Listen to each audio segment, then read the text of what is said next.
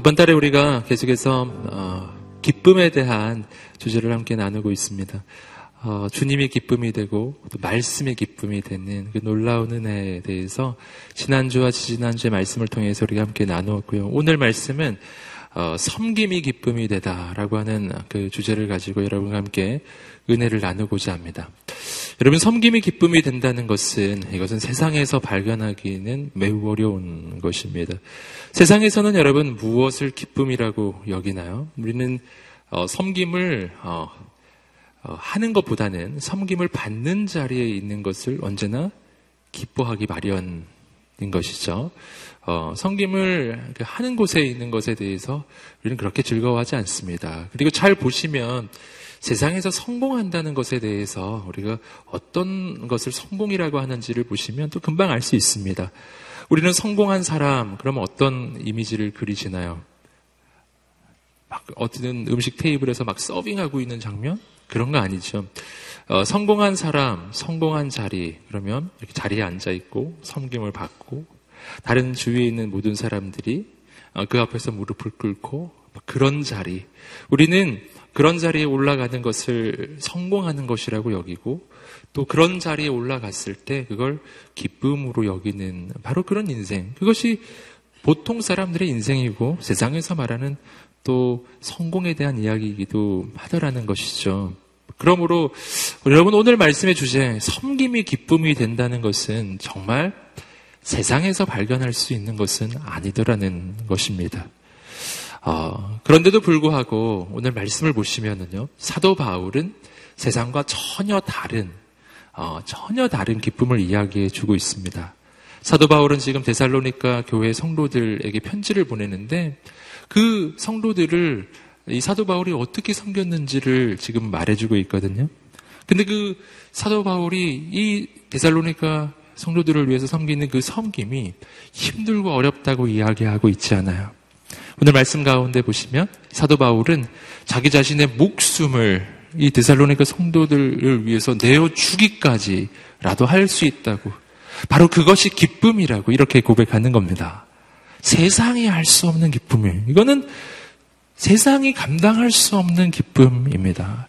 저는 오늘 이 밤에 그런 기쁨, 세상에서 경험할 수 없는 새로운 종류의 기쁨을 우리가 알고 누리게 되기를 간절히 소망합니다. 여러분 어떻게 섬김이 기쁨이 될 수 있겠습니까? 만약 하나님이 없다면 이건 정말 기쁨이 될 수 있는 것은 아닌 거예요. 섬김이 기쁨이 되는 것은요, 오직 하나님 안에서만 가능한 것이고, 하나님 안에서만 발견되는 것입니다. 성경을 통해서 우리는 섬김이 기쁨이 되는 인생, 섬김이 기쁨이 되는 그 삶에 대해서 누구에게서 제일 먼저 그 모델을 발견하냐면 바로 하나님에게서 발견합니다, 하나님. 여러분, 성경 전체를 한번 보십시오. 여러분, 하나님이 인간에게 섬김을 받는 역사일까요? 하나님께서 인간을 섬기는 역사일까요? 성경 전체를 가만히 보십시오. 그러면 성경 전체는 하나님의 섬김으로 시작해서 하나님의 섬김으로 이루어지고 하나님의 섬김으로 끝이 나는 겁니다. 그러니까 섬김에서 누리는 이 기쁨은요, 제일 중요한 모델이 바로 하나님이세요. 어, 한번 우리 생각해 볼까요? 여러분, 한번 그 창조 때를 한번 생각해 보십시오. 하나님은 온 우주를 왜 창조하셨을까요? 외로워서 창조하셨을까요?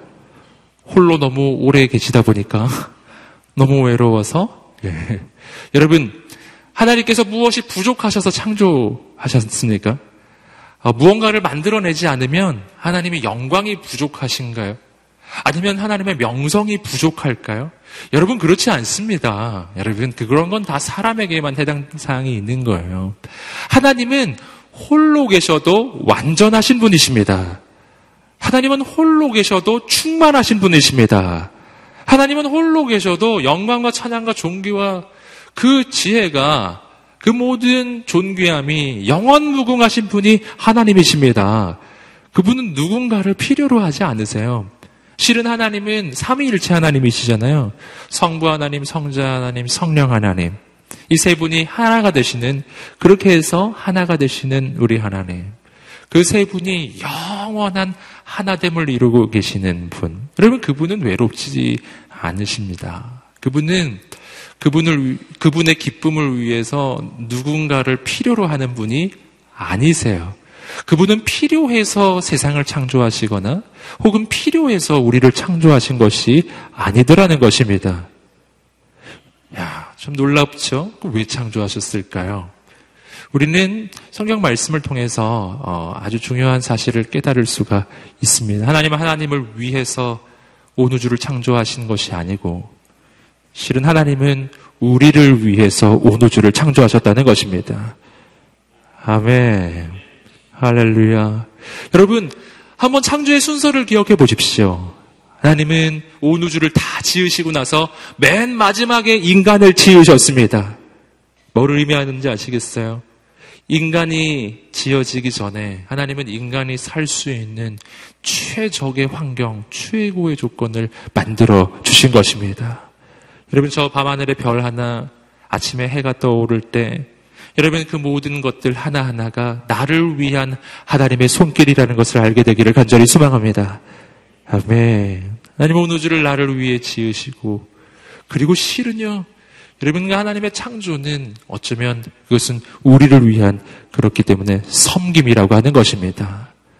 그리고 하나님께서 뭐라고 말씀하셨냐면은 창세기 1장 또 2장의 말씀을 쭉 보시면은 하나님은 인간을 지으시고 또 온 우주를 지으시고 언제나 하시는 말씀이 이거였어요. 보시기에 좋았더라. 여러분 하나님은 기뻐하신 것입니다. 무엇을 기뻐하셨죠? 인간을 위해서 여러분, 어, 온 우주 만물을 하나하나를 지어 나가실 때, 여러분, 그것을 기뻐하고 기뻐하신 것입니다. 여러분, 하나님은 또 무엇을 기뻐하셨나요? 어, 성경의 역사 전체를 바라보시면, 어, 하나님은 어, 우리를 위해서 그 아들을 보내주셔서 오늘 우리를 살리시는 것을 기뻐하셨습니다. 함께 한번 말해 보실까요? 하나님께서는 나를 살리시는 것을 기뻐하신다. 아멘. 그래서 성경을 보시면 처음에도 하나님이 아담을 지으셨을 때 그 아담이 생명을 얻어서 일어날 때 보시기에 좋았다고 말씀해 주시고요. 하나님 우리의 생명이 탄생하고 자라나는 것을 기뻐하시고요. 죄 가운데 빠졌던 인생이 죽게 돌아오는 것도 기뻐하시는 분이십니다. 여러분, 하나님의 기쁨은요, 우리 인간을 향한 그 섬김 속에 그 기쁨이 있더라는 것이죠. 여러분, 스바냐 3장 17절 말씀을 보시면 이렇게 되어 있습니다. 한번 읽어 보실까요? 시작. 너의 하나님 여호와가 너의 가운데 계시니 그는 구원을 베푸실 전능자이시라. 그가 너로 말미암아 기쁨을 이기지 못하시며 너를 잠잠히 사랑하시며 너로 말미암아 즐거이 부르며 기뻐하시리라. 아멘. 하나님은 우리가 있기만 해도 기뻐하시고 그리고 또 우리를 위해서 구원을 베푸시는 분이신데요. 우리가 그 구원을 받고 살아날 때 그때 또한 기뻐하고 기뻐하시는 분이십니다. 여러분 하나님은 인간을 위해 우주를 지으시고 인간을 위해 그 아들을 보내주시고 인간을 살리시기 위해서 그 아들이 십자가에 죽기까지 그렇게까지 우리를 위해서 섬겨 주셨던 분이십니다. 그리고 그 섬김 가운데 하나님은 기뻐하고 기뻐하신 분이셨어요. 여러분, 섬김을 기쁨으로 여기는 것은 바로 하나님으로부터 시작하는 것입니다. 그러니, 자, 여기서 우리는 아주 중요한 사실을 발견할 수 있어요. 뭐냐면, 내 인생이 섬김을 받을 때만 기뻐하던 인생이었는데, 어느 날부터 섬기는 것이 기쁜 인생으로 바뀌는 순간이 있습니다. 그 순간이 언젠지 아시겠어요? 그 순간은 하나님을 만난 다음이에요. 섬기는 것을 기뻐하는 것은요, 본래 인간의 성품이 아니라 하나님의 성품이기 때문입니다. 금방 소개해드렸던 것처럼 섬기는 것을 기뻐하는 것은 신의 성품이라고요. 내가 섬김이 기뻐지기 시작하는 것은 내가 하나님의 성품에 참여하는 것이고 내 안에 하나님께서 임하신 것이고 내가 예수 그리스도를 닮아가기 시작했다는 증거이고 나는 과거에 나는 십자가에 달려 죽어버렸고 이제 나는 내 안에 예수께서 사시는 인생으로 바뀌었다는 것을 의미하는 것입니다. 여러분, 그러니 오늘 우리 인생 가운데 새로운 영적인 변화가 일어나게 되기를 주님의 이름으로 축복합니다. 섬기는 것이 기쁜 인생, 바로 하나님의 성품을 가진 인생, 바로 예수님을 닮은 사람. 저는 이 시대가 바로 그런 사람을 필요로 하는 시대라고 믿습니다. 여러분, 온 세상이 굉장히 힘듭니다. 얼마 전에도 엄청난 테러의 사건을 목격했습니다. 그런 것이 무엇을 의미할까요? 그 한마디로 이야기해서 섬김을 받는 것만 기뻐하는 인생. 지극히 이기적인 자기 중심적이고 자기 욕심을 추구하는 인생의 본질을 보여주는 그런 장면들을 우리는 지금 이 시대에 목도하고 있는 것입니다. 여러분, 변화는 어디서 일어나야 될까요? 변화는요, 변화는 이 시대에 있는 이 사람들과 전혀 다른 새로운 종류의 사람들이 일어나는 것입니다. 섬김을 받는 것만 기뻐하는 인생들이 가득한 세상 속에서 섬기는 것을 기뻐하는 사람, 그 섬김 그 자체를 즐거워하는 하나님의 사람이에요. 바로 하나님의 성품을 소유한 하나님의 사람들이 일어나는 것입니다. 여러분, 하나님만이 이 시대의 해결책이신 줄 믿습니다. 여러분, 오늘 이 밤에 그래서 오늘 말씀을 통해서 우리가 어떻게 우리가 그렇게 섬김이 기쁨이 되는 인생, 세상을 변화시키는 대안이 될 수 있는 그런 인생이 될 수 있을까? 우리가 말씀을 통해서 함께 보고자 합니다. 여러분, 오늘 말씀은 데살로니가 전서 2장의 말씀입니다. 이것은 데살로니가 교회를 향해 사도 바울이 보내는 편지이죠.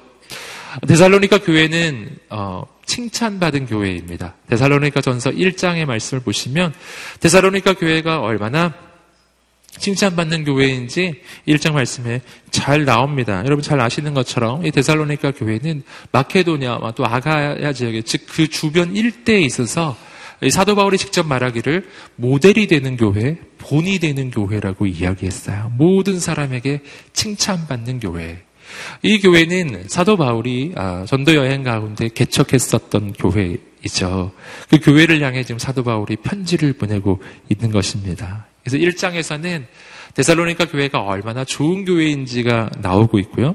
2장에 넘어가면 그 교회가 세워지기까지 사도 바울이 어떠한 수고를 했었는지 사도 바울이 기록하는 내용들이 나옵니다.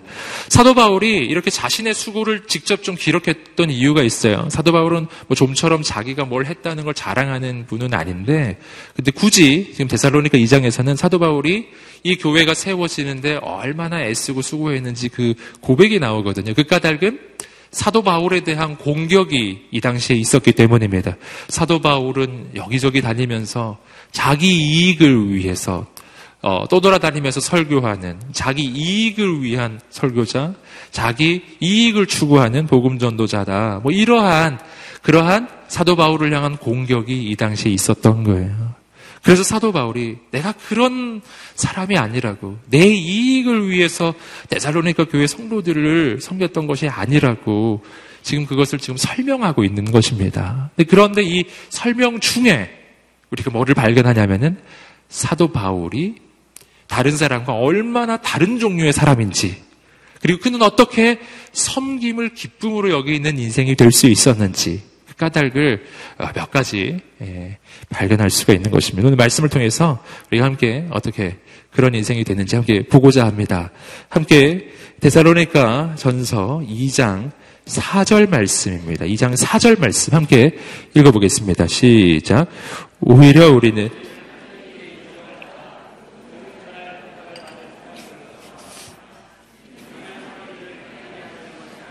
우리의 마음을 살피시는 하나님을 기쁘시게 하려는 것입니다. 자, 사도 바울이 섬김을 기뻐할 수 있었던 이유들이 있는데요. 어, 오늘 제가 다섯 가지 정도 함께 나눌 것입니다. 첫 번째로 함께 발견하는 것은 뭐냐면은 사도 바울은 사람의 인정을 추구하는 인생이 아니라 하나님의 인정을 추구하는 인생이었는데 특별히 오늘 말씀에서는 뭐라고 사도 바울이 고백하냐면 나는 이미 하나님의 인정을 받은 인생이라는 그 고백이 있었다라는 것입니다. 함께 한번 말해 보실까요? 나는 이미 하나님의 인정을 받은 인생이다. 아멘. 사절 말씀 앞부분 보시면 오히려 우리는 하나님께 인정을 받아. 이렇게 나오는 거예요. 이 장면이 얼마나 놀라운 장면인지 모르겠습니다. 여러분 이것은 일반적으로 세상 사람들의 삶의 이 패턴하고 정말 달라요. 여러분, 오늘 우리는 여러 가지 활동들을 하지만 그 모든 활동들의 그 목적을 하나로 이야기해 보자면 일반적인 사람들이 가지고 있는 인생의 목적은 이렇게 표현할 수 있습니다. 사람의 인정을 받기를 원하는 어, 행동들이에요. 뭐가 됐든 직장을 다니든 학교를 다니든 뭐 학위를 따든 권력을 추구하든 뭐 국회의원이 되든 뭐가 됐든지 간에요. 예. 참 신기하죠? 하는 일은 굉장히 다양한데 딱 하나로 요약이 돼요. 사람의 인정을 받고 싶은 거예요. 사람들의 인정을 받고 싶어 해요.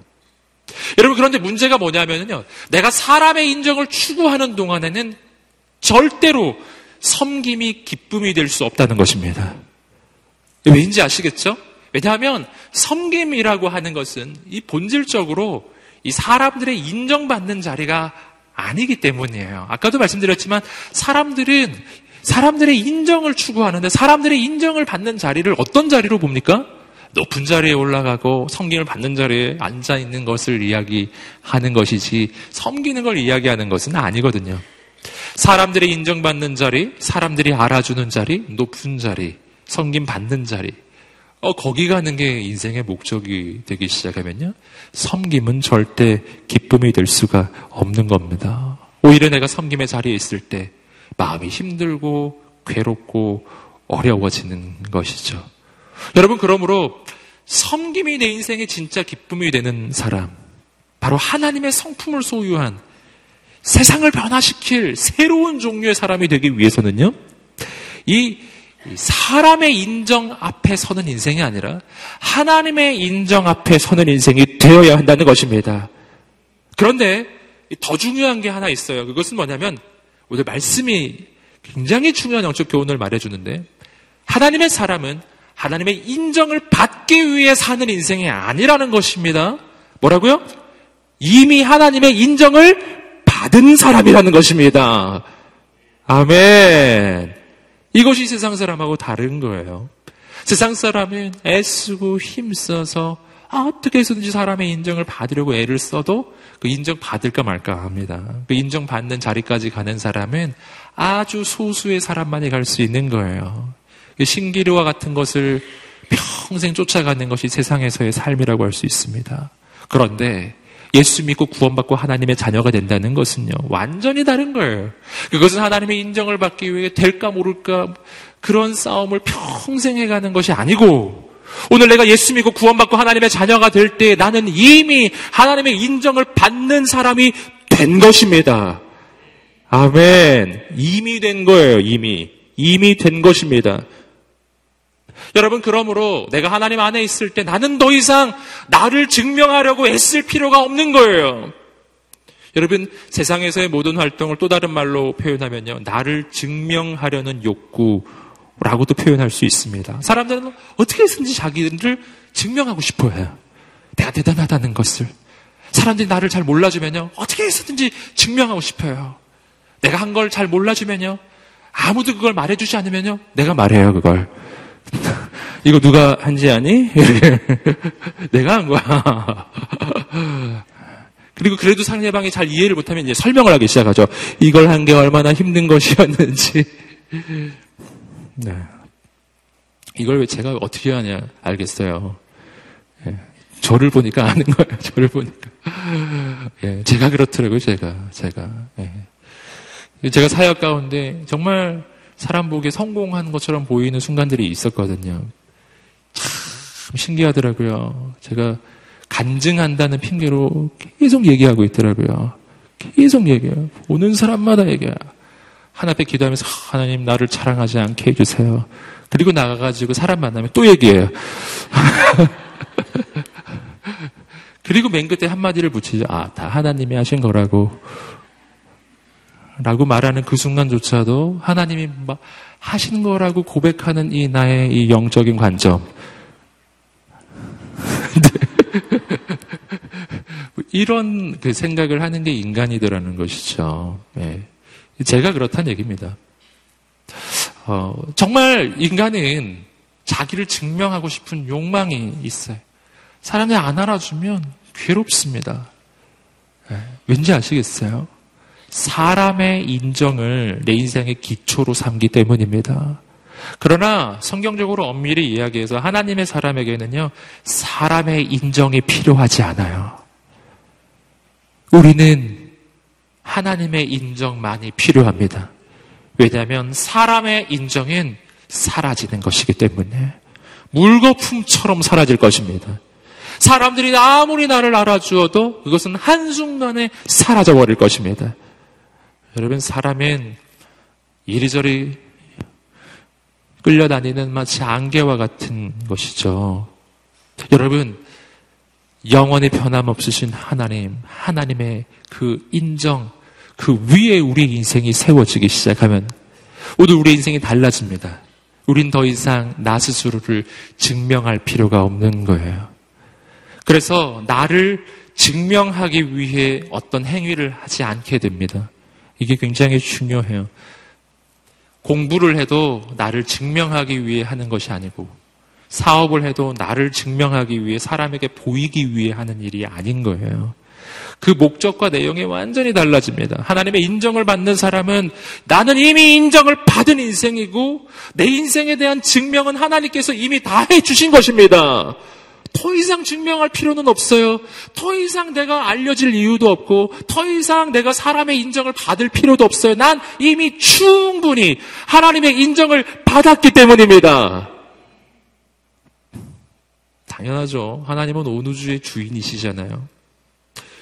아, 온 우주의 주인을 인정을 받은 존재가 아, 옆 사람이 날 인정해 주지 않는 것 때문에 그렇게 슬퍼하겠어요? 온 우주의 인정을 받은 사람이 나는 할렐루야.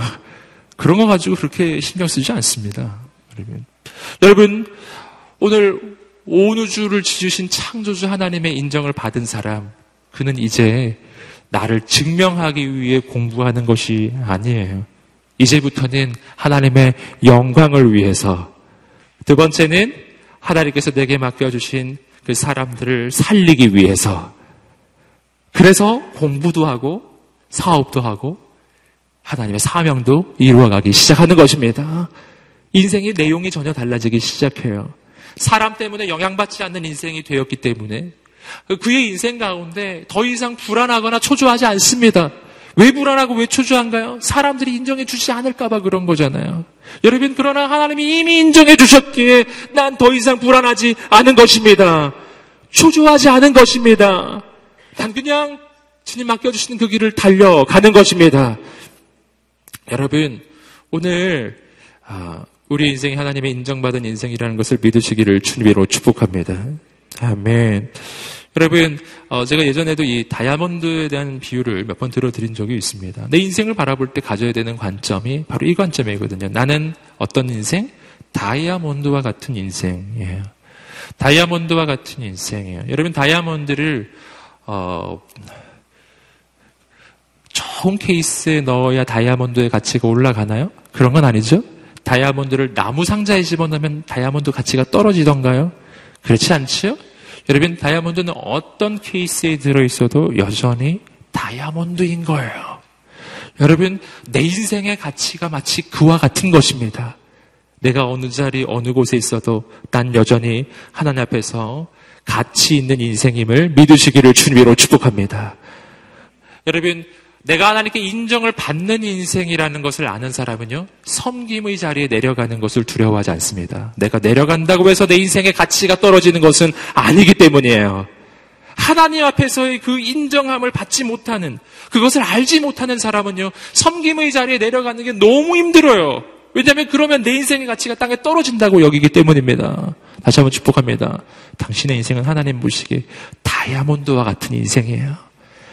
다이아몬드는 밑에 내려놔도 다이아몬드고 위에 올려놔도 다이아몬드예요. 그러니까 밑에 내려가기를 두려워하지 않으시기를 주님으로 축복합니다.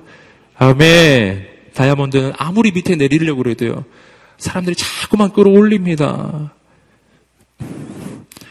여러분이 바로 그러한 인생이라는 것이죠. 여러분 사도 바울의 자기 자신에 대한 고백입니다. 오늘 데살로니가전서 2장 4절에서 발견한 또한 가지 사도 바울의 자기 인생에 대한 고백이 있는데 이것은 뭐냐면 나는 나의 선택이 아니라 하나님의 부르심으로 사는 인생이라는 거예요. 나의 선택으로 사는 인생이 아닌 부르심으로 사는 인생, 하나님의 선택으로 사는 인생입니다. 다시 한번 데살로니가 전서 2장 4절 말씀을 읽어보시겠습니다. 시작. 오히려 우리는 하나님께 인정을 받아 복음 전할 부탁을 받은 사람들로서 말합니다.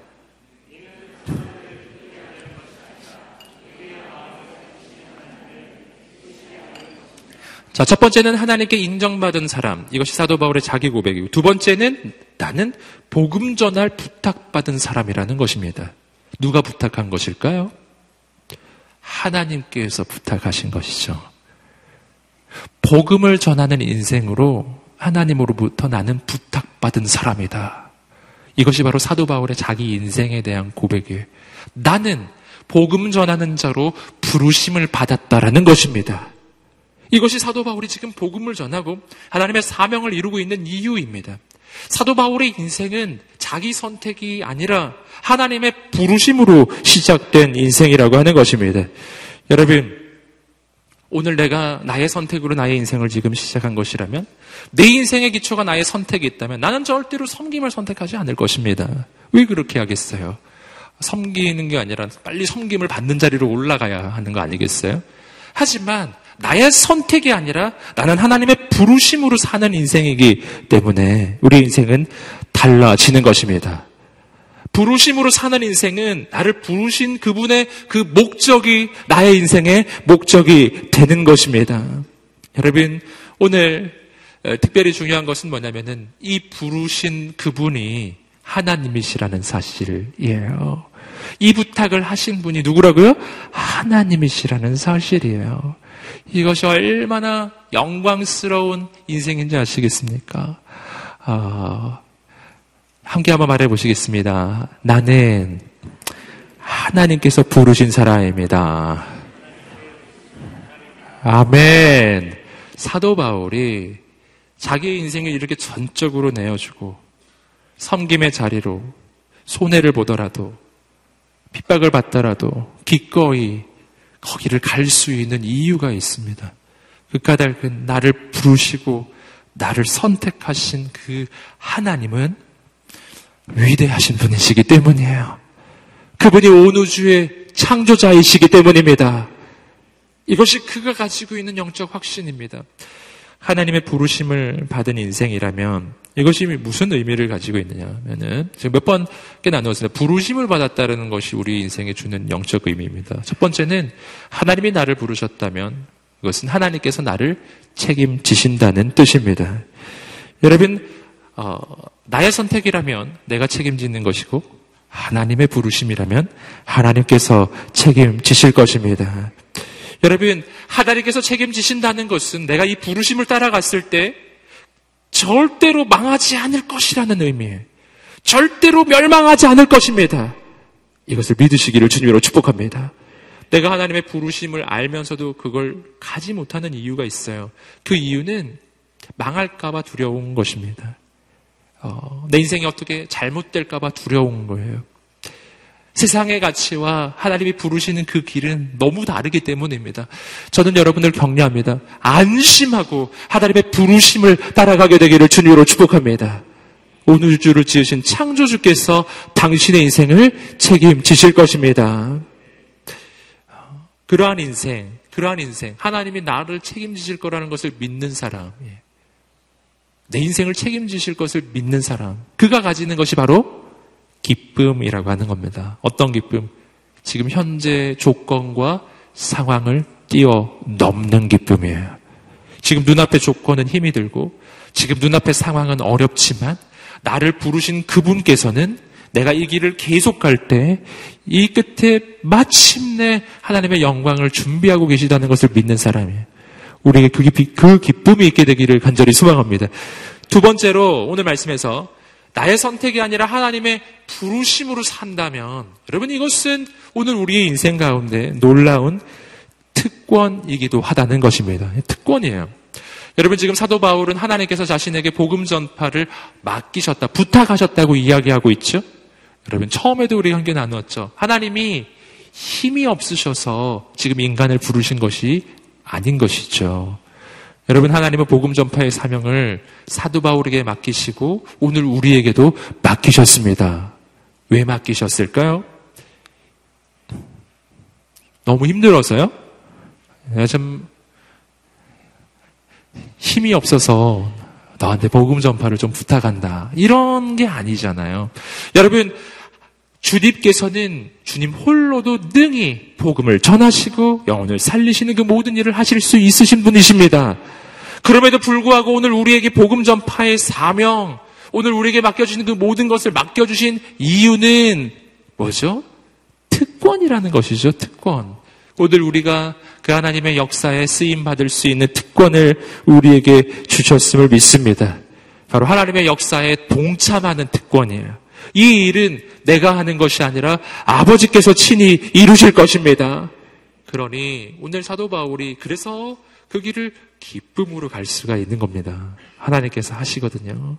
오늘 우리가 섬김의 자리, 기쁨으로 선택할 수 있는 우리가 되기를 간절히 소망합니다. 세 번째 오늘 말씀에서 발견하는 사도 바울의 영적인 관점입니다. 함께 데살로니가 전서 2장 5절과 6절 말씀을 함께 읽어보겠습니다. 시작. 여러분도 알다시피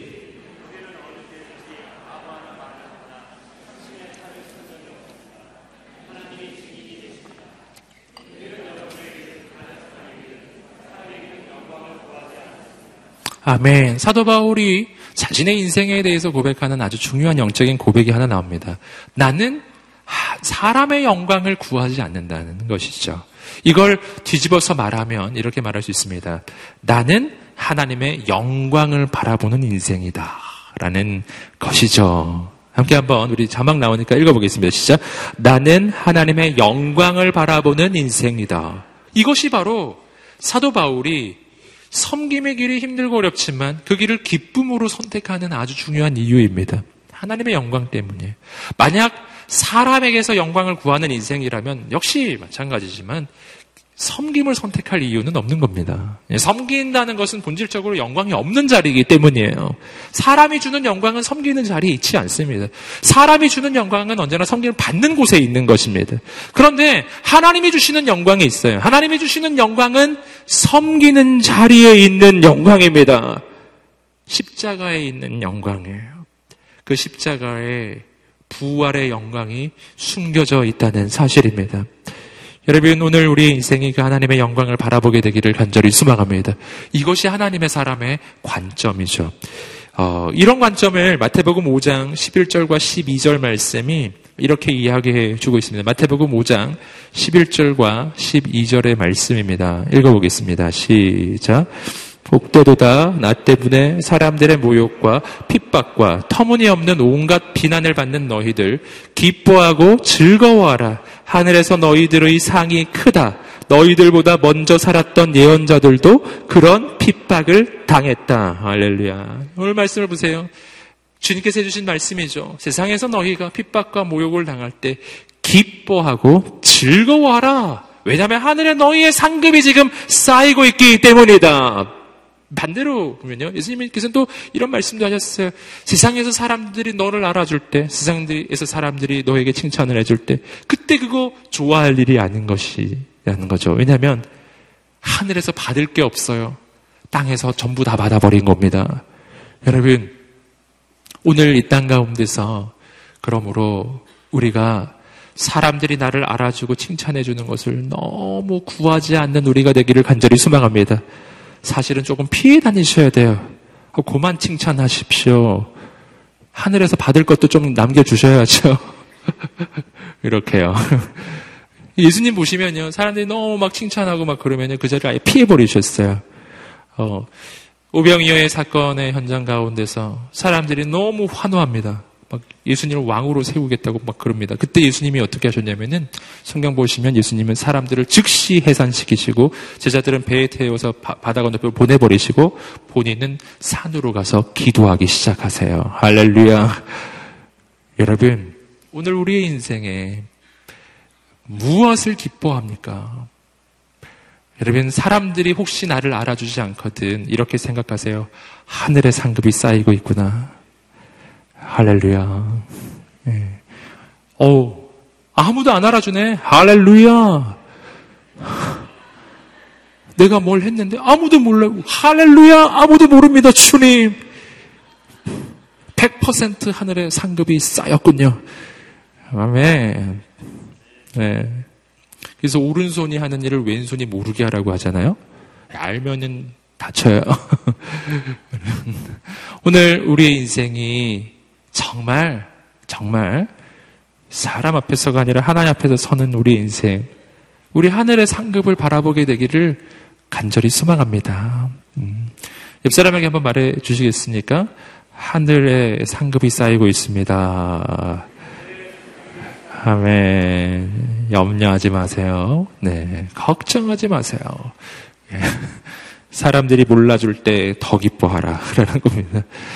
어, 말씀 속에서 우리는 또, 또 한 가지. 바로 사도 바울이 가지고 있는 리더십의 관점, 성경 전체에 아주 관통하는 하나님 나라의 리더십의 원리를 발견하는데 바로 7절 말씀에서 발견합니다. 우리 7절 말씀을 읽어보겠습니다. 시작. 우리는 그리스도의 사도로서 권위를 세울 수도 있었습니다. 그러나 우리는 여러분 가운데서 유순한 사람들이 돼 유모가 자기 아이들을 돌보는 것 같이 했습니다. 자, 사도 바울이 어, 이 데살로니가 성도들을 어떻게 섬겼는지 성경이 설명하고 해주고 있습니다. 여기서 발견하는 것은 사도 바울의 리더십 모델입니다. 이 리더십 모델은 하나님 나라의 리더십이에요. 하나님 나라의 리더십은 군림하는 리더십이 아니라 섬기는 리더십이다라는 겁니다. 아주 뭐 너무 잘하시는 이 명제와 같은 구, 어, 구절이죠. 함께 한번 우리 자막으로 나오니까 함께 읽어보겠습니다. 시작. 하나님 나라의 리더십은 군림하는 리더십이 아니라 섬기는 리더십이다. 예수님께서도 리더십에 대해서 설명해 주실 때 바로 이렇게 설명해 주셨죠. 마가복음 10장에서 어, 예수님의 제자들이 그 막 서로 다투었지 않습니까? 누가 크냐, 우리 가운데 누가 크냐, 막 이런 거 얘기하고 있을 때 예수님께서 깜짝 놀라셔서 그들에게 설명을 해 주셨죠. 세상에서의 리더십은 사람들에게 자기 권세를 휘두르고 사람들 위에 군림하고 자기 권력을 행사하는 것을 그런 것을 리더십이라고 이야기하는 것 같다. 하지만 너희는 그래서는 안 된다. 이것이 예수님의 가르침이었어요. 세상에서의 리더십과 하나님 나라의 리더십은 다른 것이다. 하나님 나라의 리더십은 어떤 것입니까? 그는 으뜸이 되고자 하는 자는 많은 사람의 종이 되고 누군지 크고자 하는 사람은 다른 사람을 섬기는 자가 되는 것이에요. 모든 이름에 뛰어나신 온 우주 창조, 온 우주의 창조자이신 바로 주님께서 가장 크신 분께서 그분께서 자기 목숨을 내어 주시기 위해서 죽기까지 자기 자신을 낮추시고 진짜 십자가에 달려 죽으시는 거예요. 인자의 온 곳은 섬김을 받으려 함이 아니라 섬기려 하고 또한 많은 사람의 대성물로 자기 목숨을 내어 주려 하심이니라 예수님의 리더십입니다. 섬김의 리더십이에요. 여러분, 오늘 우리에게 이러한 리더십이 있게 되기를 간절히 소망합니다. 세상과 다른 리더십입니다. 이런 세상과 다른 리더십을 오늘 사도 바울은 한 가지의 비유를 통해서 설명해 주고 있어요. 그것은 유모와 아이의 비유입니다. 바로 사도 바울이 데살로니카 성도들을 섬길 때 이렇게 섬겼다는 거예요. 유모가 아이를 섬기듯이. 자, 아, 이 부분을 좀 묵상해 보았는데 중요한 영적인 교훈, 영적 리더십이 가지는 특징들을 몇 가지 발견할 수가 있었습니다. 유모 리더십이라고 할 수 있어요. 유모 리더십. 자, 유모 리더십은 어떤 리더십인가? 몇 가지 좀 함께 나누고자 했는데 첫 번째는 뭐냐면 유모는 아이의 반응에 신경 쓰지 않는다. 굉장히 중요한 교훈입니다. 유모는 아이의 반응에 신경 쓰지 않아요. 아, 네. 유모가 아이를 돌봅니다. 유모. 유모가 아이를 돌볼 때 아이가 유모에게 감사할까요? 혹시 그런 아이 보셨나요? 이건 보통 이런 상황이죠. 주인이 이제 유모에게 아이를 맡기는 거야. 이 아이가 젖먹의 아이일 경우를 한번 생각해 보세요. 그럼 대신 젖을 먹이고 뭐 기저귀도 갈아주고 하여튼 유모는 그런 일을 하는 거 아니겠어요? 그때 이 아이가 젖을 먹여주면 어우 유모님 감사해요. 고마워요. 기저귀 갈아주면 어, 너무 감사해. 막 눈물 흘리고 막 그런 아이는 세상에 존재하지 않아요. 그냥 울 뿐이에요. 예, 감사를 전혀 표현하지 않죠. 여러분 아이가 이 유모에게 전혀 감사를 표현하지 않아요. 유모를 알아주지도 않아요. 유모가 아이가 나를 알아주지 않는다고 절망합니까? 이 아이는 날 알아주지도 않아. 막 눈물 흘리고 절망하고 막 그러지 않죠? 왜냐면 아이니까요. 애들은 원래 그런 거예요. 어, 이것이 바로 오늘 우리가 이 시대 가운데서 하나님의 사람으로서 이 땅을 섬길 때, 영혼들을 섬길 때 경험하는 일이기도 합니다. 또 교회에서 여러분 순장으로 리더십으로 섬긴다면 아마 동일한 일을 경험할 것입니다. 내가 섬기는 자가 되었을 때 그 섬김을 받는 사람이 나를 알아주는 경우는 사실 극히 드문 경우. 예. 뭐 그쯤 되면은 나를 알아주는 혹시 그 팔로워를 만난다면 이젠 하산시킬 때가 된 거죠.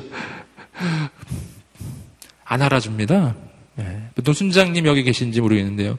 내가 순원에게 뭐 문자라도 보내면요. 단문 오던가요? 네.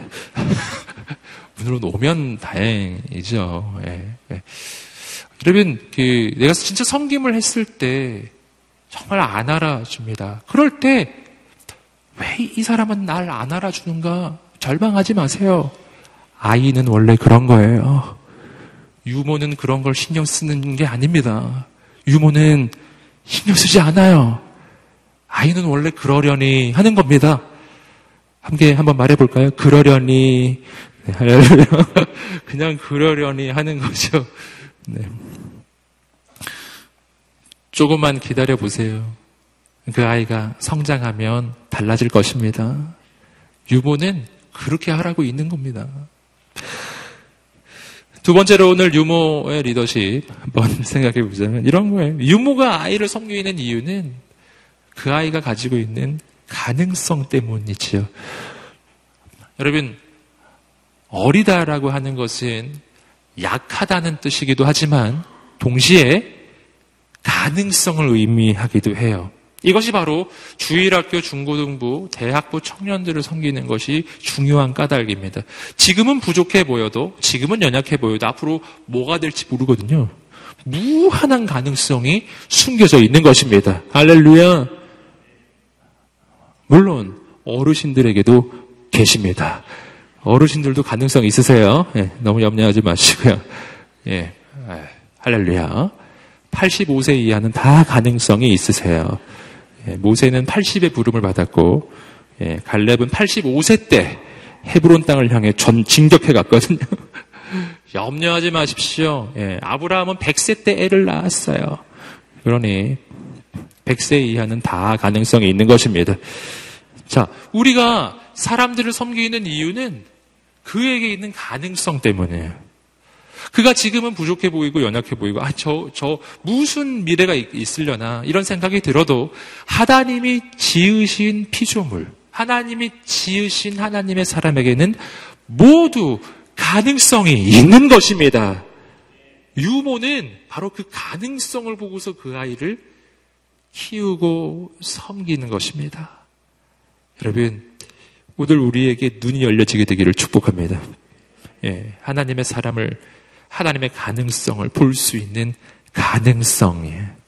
그, 어, 내 눈에 그 가능성을 볼 수 있는 관점이 열려지게 되기를 주님으로 축복합니다. 아멘. 이것이 모든 하나님의 사람이 가지고 있는 특징입니다. 이것이 바로 섬김에 있어서 지금은 눈에 보이는 것이 없지만 기뻐하고 즐거워할 수 있는 아주 중요한 이유예요. 앞으로 미래에 하나님 이루실 역사를 볼 것이기 때문입니다. 어, 또 한 가지 오늘 어, 유모의 리더십. 그것은 뭐냐면 유모가 아이를 섬기는 이유예요. 유모가 아이를 섬기는 까닭은 정확하게 말하면 그 아이 때문이 아니라 아이의 부모 때문이에요. 그렇죠? 자, 이 말씀에서 유모와 이 아이의 부모 사이의 관계는 무슨 관계일까요? 오늘날로 보면 고용 관계일 것이고 이 당시로 보면은 이것은 어, 주인과 종의 관계라고 할 수 있습니다. 지금 이 유모는 뭐라고 있는 겁니까? 주인의 아이를 돌보고 있는 것입니다. 주인의 아이예요. 여러분, 유모는 이 아이를 함부로 다룰 수 없어요. 주인의 아이잖아요. 내 아이가 아니라는 게 아주 중요한 핵심입니다. 여러분, 하나님께서 나에게 어떤 영혼을 맡겨주실 때 그 영혼은 내게 아니에요. 그 영혼은 주님의 것입니다. 여러분, 베드로가 주님을 다시 만났을 때 요한복음 21장의 말씀을 보시면 예, 주님께서 베드로에게 이렇게 물어보셨잖아요. 어, 어, 요한의 아들 시몬아, 내가 나를 사랑하느냐? 베드로가 말하죠. 내가 주님을 사랑하는 것을 주님께서 아십니다. 주님께서 말씀하시죠. 내 양을 먹이라. 누구 양을요? 내 양을 먹이라. 베드로가 주님을 사랑한다고 고백할 때 주님께서는 베드로의 양을 베드로에게 맡긴 게 아닙니다. 주님의 양을 베드로에게 맡겨주신 것입니다. 앞으로 베드로는 초대교회의 어, 리더, 사도가 될 것입니다. 그는 수많은 영혼을 섬길 것입니다. 그 영혼을 바라볼 때 베드로가 품어야 될 관점이 있어요. 이 양은 나의 양이 아니라 예수님의 양이라고 하는 관점입니다. 내 것이 아니니까 함부로 다룰 수 없는 거예요. 내 것이 아니기 때문에 귀하게 다루어야 하는 것입니다. 내 것이 아니라 누구의 것이라고요? 주님의 것이잖아요. 주인의 것. 여러분, 유모와 이 아이의 부모 사이의 관계는 주종 관계입니다. 유모가 이 아이를 잘 돌보지 않으면 이 주인, 이 아이의 부모에게 아주 큰 어려움을 당할 것입니다. 주종 관계거든요. 여러분, 오늘 그러므로 유모가 이 아이를 섬기는 이유는 어디 있다고요? 이 아이의 부모는 나의 주인이기 때문이라는 것이죠. 여러분, 내가 오늘 이 시대를 살아갈 때 하나님 맡겨주신 그 영혼들을 섬기고 돌보는 까닭은 그 사람이 대단해서가 아니라 그 사람의 주인 되시는 온 우주의 창조주 하나님이 바로 나의 주인이시기 때문이에요.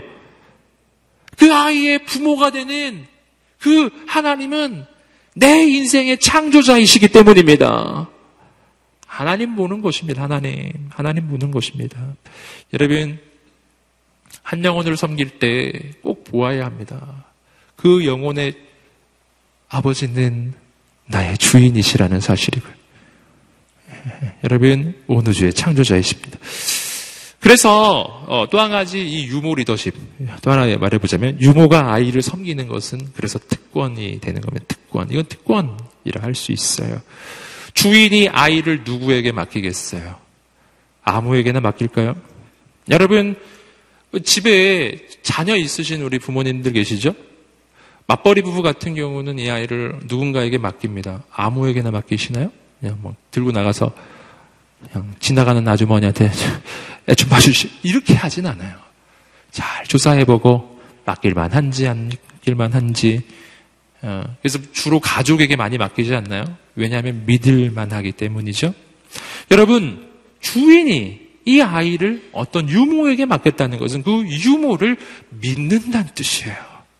이건 특권입니다.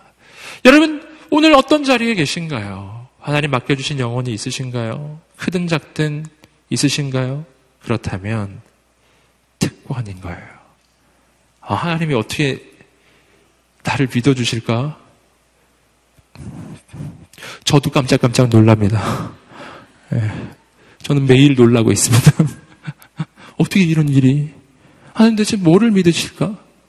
네, 아무리 생각해 보아도 하나님은 정말 믿음의 주님이세요. 믿음이 너무 좋으세요. 네. 네. 여러분, 주님께서 여러분을 믿어주십니다.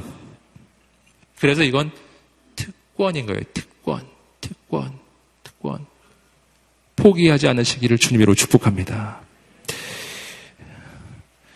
다섯 번째로 내가 섬김을 기뻐할 수 있는 까닭. 그 까닭을 마지막으로 한 가지 발견하는 것은 뭐냐면 사랑입니다. 내가 섬김을 기뻐하는 이유는 사랑하기 때문이에요. 한번 우리 자막 나오니까 읽어보겠습니다. 시작. 내가 섬김을 기뻐하는 이유는 사랑하기 때문. 사랑하면 섬김이 기뻐지는 겁니다. 오늘 데살로니가 전서 2장 8절 말씀이 그것을 이해하게 해주고 있습니다. 8절 말씀. 한번 읽어보겠습니다. 시작. 여러분을 이토록 사랑해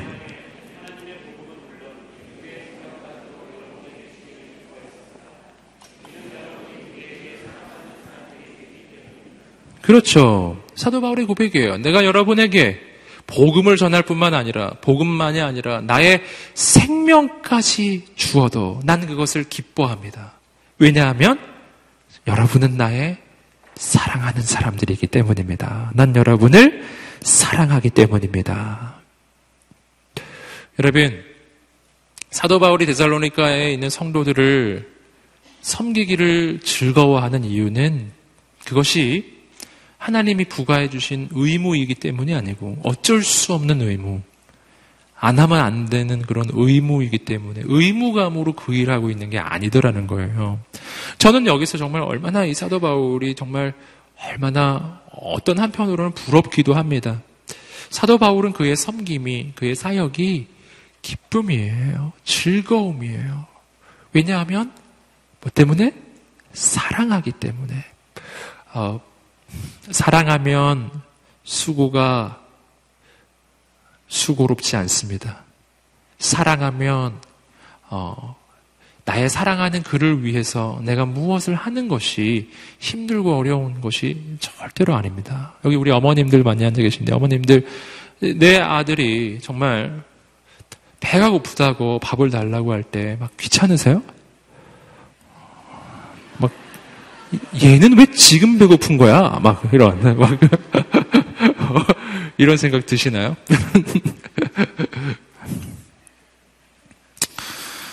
혹시 그럴 수도 있겠지만,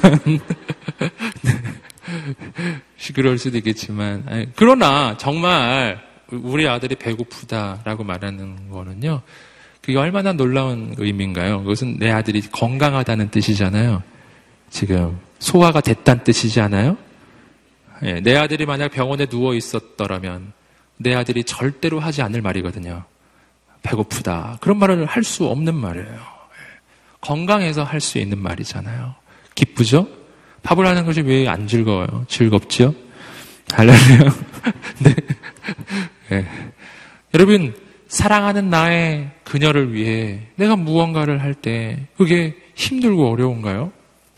즐겁고 기쁜 일이죠. 감사한 일이죠. 행복한 일이죠. 여러분, 사랑하면 수고가 수, 수고가 아닌 겁니다. 오늘 사도 바울이 지금 그것을 이야기하고 있는 것입니다. 오늘 말씀에서 우리가 한 가지 중요하게 발견하는 것이 있습니다. 그것은 뭐냐면 사도 바울이 대사로니가 성도들 가운데 사랑할 만한 사람과 사랑 못할 만한 사람을 구분하고 있지 않다는 것입니다. 사도 바울은 전부에 대해서 이야기하고 있어요. 여러분이 우리에게 사랑받는 사람들이 됐기 때문입니다. 여러분 모두죠. 여러분 중에서 누구 누구 누구 누구를 내가 생각하면서 난 참 사랑하지만 누구 누구는 아니다 이렇게 하지 않았어요. 사도 바울은 모두를 가리키고 있습니다. 자 여기서 우리는 이 사도 바울의 사랑이 상대의 조건에 달려 있는 사랑이 아니라는 것을 알게 돼요. 만약 조건적 사랑이었다면은 분명 구분이 있었을 것입니다. 근데 사도 바울은 지금 전혀 구분하지 않거든요. 데살로니가 성도 안에 구성이 다양하지 않았겠어요? 남녀노소의 분포가 있었을 것이고 누군가는 믿음이 좋은 사람도 있었겠지만 누군가는 오늘 말씀처럼 오늘 사도 바울에 대해서 비방하는 사람들도 분명 있었을 것이고 사도 바울을 공격하는 사람들도 있었을 것입니다. 누군가는 열심히 교회 봉사하는 사람도 있었겠지만 누군가는 안개 공동체도 있지 않았겠어요. 여러분 그런데 사도 바울은 그런 거 다 구분하지 않고 여러분 여러분은 우리의 사랑받는 사람들입니다. 모두 다. 사랑은 어, 조건적이지가 않은 것입니다. 사도 바울의 사랑은 조건적이지가 않아요. 어떻게 이렇게 사랑할 수 있을까요? 자, 여기서 우리는 아주 중요한 사실을 다시 한번 발견합니다. 내가 누군가를 사랑할 때, 내가 그를 사랑하는 이유는, 어, 그에게 사랑받을 이유가 있기 때문인데요. 그런 측면에서 오늘 말씀을 다시 보면은 그 누구도 사랑받지 못할 사람이 없다라는 거예요. 모든 이는 사랑받을 만한 가치를 그 안에 가지고 있는 것이라는 말입니다. 이것이 사도 바울이 데살로니가 성도들을 바라볼 때 조건을 따지지 않고 배경을 따지지 않고 그의 과거를 묻지 않고 그냥 여러분 전부 여러분은 우리의 사랑받는 사람들입니다. 라고 말할 수 있는 이유예요. 남녀노소 지위구와 재산의 유무를 떠나서 그 가지고 있는 성격과 관계없이 모두 다 사랑받을 만한 사람들이기 때문입니다. 아멘. 이것이 하나님의 관점이라는 거예요. 당신은 사랑받기 위해 태어난 사람, 당신은 사랑받을 만한 사람이라고 하는 이 고백은 누구에게나 해주는 고백이라는 사실입니다. 어, 아까도 말씀해 드렸던 것처럼 어, 다시 한번 우리 다이아몬드 비유를 한번 생각해 보세요. 그럼 다이아몬드가 있어요. 흙이 묻었습니다. 여러분 더러운 것이 묻었다고 해서 다이아몬드가 다이아몬드가 아닌 건 아니에요. 다이아몬드에 흙이 묻었어요. 그 다이아몬드의 가치가 떨어져 있습니까? 그렇지 않아요. 그렇지 않아요. 나는 기꺼이 그 다이아몬드를 씻는 수고를 할 거예요. 그러실 거죠?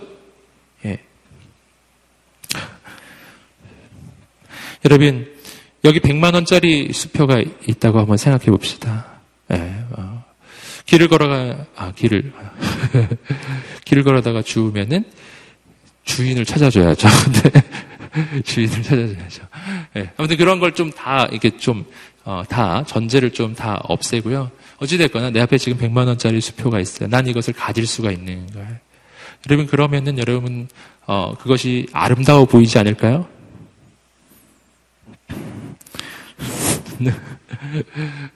여러분, 100만원짜리 수표가 어, 디자인이 이뻐서 좋아 보이는 게 아니죠? 그것이 담고 있는 가치 때문이죠. 마치 그것과 같은 거라는 사실입니다. 여러분, 오늘 어떤 한 사람을 바라보았을 때, 그는 외적으로 보았을 때 부족하고 연약할 수도 있고, 그를 바라보면 내 마음에 안 들 수도 있다는 거예요. 하지만, 그는 하나님의 자녀이고, 하나님의 작품임에 틀림없습니다. 그거는 가치가 있어요. 여러분, 오늘 우리가 하나님의 눈으로 사람들을 바라보게 되기를 간절히 수망합니다. 사랑하기로 결정하게 되기를 간절히 수망합니다. 마지막으로, 내가 누군가를 사랑할 수 있는 이유, 내가 누군가를 섬길 수 있는 가장 중요한 이유가 있습니다. 그 까닭은 내가 그를 섬기기 전에 주님께서 나를 먼저 섬기셨기 때문에, 내가 그를 사랑하기 전에 주님께서 나를 먼저 사랑해 주셨기 때문입니다. 이것이 내가 사랑할 수 있는 이유예요. 여러분, 이것이 내가 사랑하고 섬길 때 기쁨이 오는 이유입니다. 하나님의 그 사랑이 나에게로 흘러와서 그 사랑을 내가 경험하기 시작하면은 여러분 오늘 성경이 이야기하는 것처럼 내가 하나님께 진 이 사랑의 빚은 내가 다른 이에게 그 사랑을 베풀 때그 사랑의 빚을 갚는 것이기 때문에 내가 그 사랑을 받은 자라는 것을 아는 사람은 내가 그 사랑으로 다른 일을 섬길 때, 여러분 그때 내가 주님의 손길이 되고 그때 내가 주님의 은혜와 축복의 통로가 되는 것을 내가 알기 때문에 그것이 나의 인생의 기쁨이 되고 소망이 되고 그 순간은 바로 내가 하나님의 성품에 참여하는 순간이고 그 순간은 바로 내가 진짜 하나님의 은혜 받은 자라는 것을 보여주는 현장이기도 하기 때문입니다. 은혜 받은 자만이 은혜를 줄 수 있고 사랑 받은 자만이 사랑을 줄 수 있기 때문에 내가 섬기는 것은요, 아, 나를 살리는 하나님의 방법입니다. 아, 하나님의 은혜가 나로부터 다른 에게로 흘러갈 때 하나님으로부터 새로운 은혜가 흘러옵니다. 여러분 오늘 이 시간 그래서 정말 시대를 변화시키는 하나님의 사람으로 오늘 우리가 일어나게 되기를 간절히 소망합니다. 우리 시간에 한번 기도하면서 주 앞에 나아가겠습니다. 하나님 아버지, 오늘 이 시대가 힘들고 어렵습니다. 세상을 돌아보면 캄캄한 소식뿐입니다. 테러의 소식이 있습니다. 그것이 어찌 저 먼 나라의 이야기만이겠습니까? 실은 내 삶의 현장을 바라보면 동일한 이기적인 모습들이 내 안에 있고 세상에 있고 그래서 세상은 점점 더 어둡습니다. 살아계신 하나님 아버지, 오늘 내가 세상을 변화시키는 새로운 하나님의 사람이 되기를 소망합니다. 섬김을 받기만 기뻐하는 인생이 아니라 섬김을 기뻐하는 인생이 되기를 소망합니다. 이것이 하나님의 기쁨, 세상이 알 수 없는 그 기쁨을 소유한 우리의 인생이 되기를 소망합니다. 그럴 때 우리의 가정이 변화될 것입니다. 그럴 때 우리의 직장이 바뀔 것입니다. 그럴 때 이 민족이 바뀔 것입니다. 이 나라가 바뀔 것입니다. 이 시간 우리가 한번 기도하면서 주 앞에 나갈 때 하나님 내가 섬김을 받기만 하던 인생에서 이제는 섬기는 자가 되게 하여 주시옵소서. 그래서 우리의 가정이 변화되게 하여 주시옵소서. 직장이 바뀌고 시대가 바뀌고 민족이 바뀌게 하여 주시옵소서. 아버지 하나님 우리를 그렇게 사용하여 주시옵소서. 그런 고백이 있는 사람, 자신의 인생에 헌신이 있는 사람, 우리에게 자리에서 한번 일어나 보시겠습니다. 그리고 나를 그런 섬김의 사람으로 세상을 변화시키는 하나님의 사람으로 나를 세워달라고 우리 하나님 앞에 두 손을 들고 간절히 주여 세 번을 주시며 기도하겠습니다. 주여, 주여, 주여, 거룩하신 하나님 아버지 은혜를 내려주시옵소서.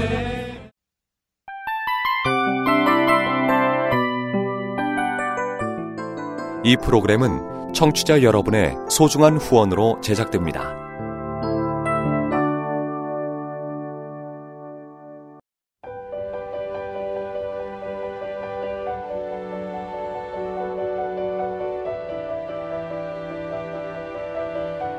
세상에는 수많은 교회들이 있지만 더 깊이 있는 말씀 강해를 찾기 위해 크기로만 교회를 선정하지 않습니다. 보다 좋은 영적 콘텐츠를 더 많이 나누기 위해 방송비를 받지 않습니다. 1년 365일 복음만 전하고 싶어서 우리는 광고를 하지 않습니다. 온누리의 복음을 땅끝까지 CGN TV와 함께 땅끝 성교사가 되주세요